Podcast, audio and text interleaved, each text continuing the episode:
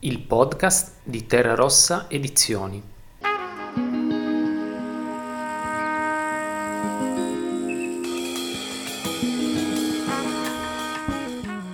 Tra le pagine di Adesso tienimi di Flavia Piccinni. Il lettore ideale è chi ha vissuto male i suoi anni migliori, chi non teme gli amori torbidi, chi vuole scoprire un sud squarciato dalla luce e più complesso di quanto creda. Chiama i romanzi di Cosimo Argentina, Agota Christophe, Simona Vinci. L'idea Adesso Tienimi è nato moltissimi anni fa, era il 2005, eh, io volevo partecipare insomma eh, a un concorso che era il Campiello Giovani e inviai questo racconto che era eh, appunto il cuore e il centro della storia che poi sarebbe diventato Adesso Tienimi. Il racconto vinse il Campiello Giovani e subito dopo trovai un editore che era interessato insomma a dar vita sotto forma di romanzo a questo libro e così eh, prese insomma il, la sua anima e corpo Martina e insomma questa Taranto disperata in cui lei si muove, questo amore spezzato che in realtà è una violenza e soprattutto mhmm, questo mhmm, racconto in qualche modo adolescenziale e in parte formativo che danno corpo ed ossa a questo personaggio a cui io sono legata da quasi vent'anni. La storia. Protagonista di Adesso Tienimi è Martina, eh, che frequenta eh, il liceo a Taranto ed ha una, una relazione nata dalla violenza con un uomo più grande di lei. Il libro inizia quando quest'uomo si suicida e lei lo viene a scoprire.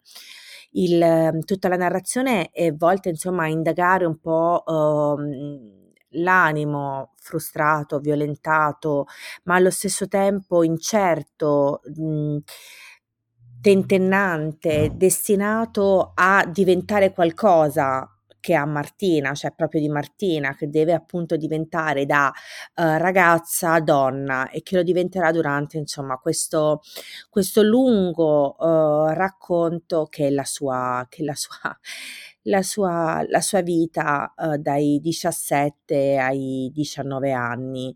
Il racconto è quello appunto di una, mm, di una giovane che cerca se stessa, che non riesce a trovarla e che forse cerca una strada uh, complessa um, e inquieta per dare forma a se stessa.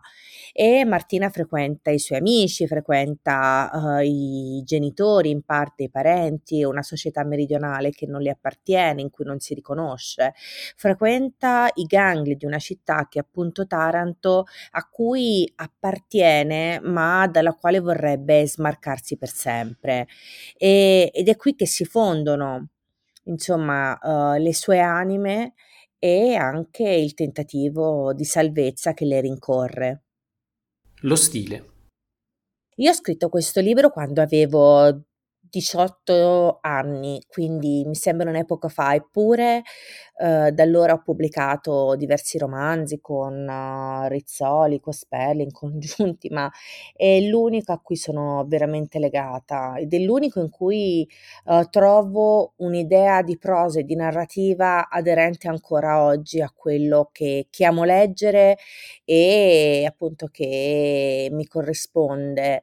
Uh, la prosa è una prosa spezzata, una prosa franta, molto rapida, uh, i, mh, mm, i, riferimenti letterari sono a una narrativa americana, ma sono soprattutto a un... Um, a un cioè il tentativo è quello di dare forma attraverso la scrittura, con l'utilizzo anche del dialetto, eh, a un, un grande eh, mosaico in perpetuo divenire.